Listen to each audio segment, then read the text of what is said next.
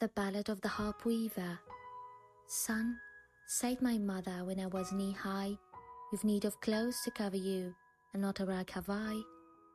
There's nothing in the house to make a boy breeches, nor shears to cut a cloth with, nor thread to take stitches. There's nothing in the house but a loaf end of rye, and a harp with a woman's head nobody will buy, and she began to cry. That was in the early fall. When came the late fall, Son, she said, the sight of you makes your mother's blood crawl.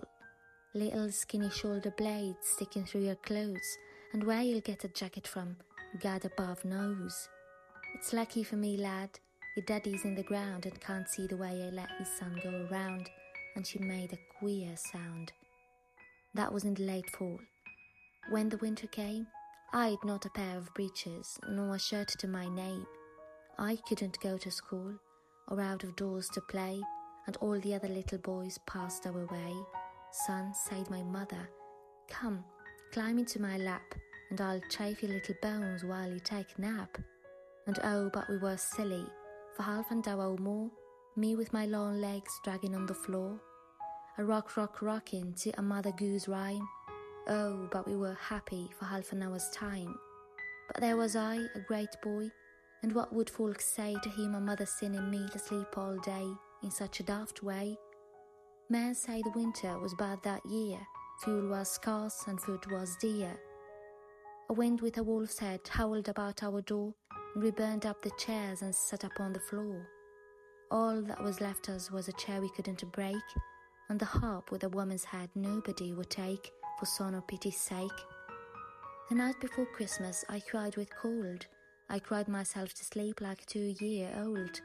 And in the deep night I felt my mother rise and stared down upon me with love in her eyes. I saw my mother sitting on the one good chair, light falling on her from I couldn't tell where. Looking nineteen and not a day older, and the harp with a woman's head leaned against her shoulder. Her thin fingers moving in the thin tall strings, weave, weave, weaving wonderful things.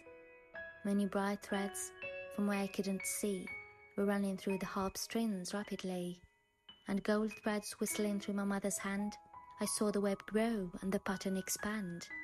She wove a child's jacket, and when it was done, she laid it on the floor and wove another one.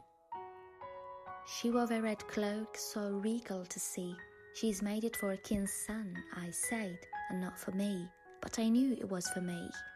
She wove a pair of breeches quicker than that. She wove a pair of boots and a little cocked hat.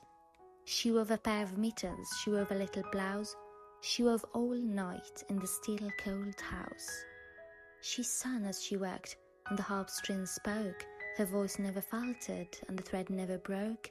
And when I awoke, there sat my mother with the harp against her shoulder, looking nineteen and not a day older. A smile about her lips and a light about her head, and her hands in the harp strings frozen dead. And piled beside her and topple into the sky were the clothes of a king's son, just my size.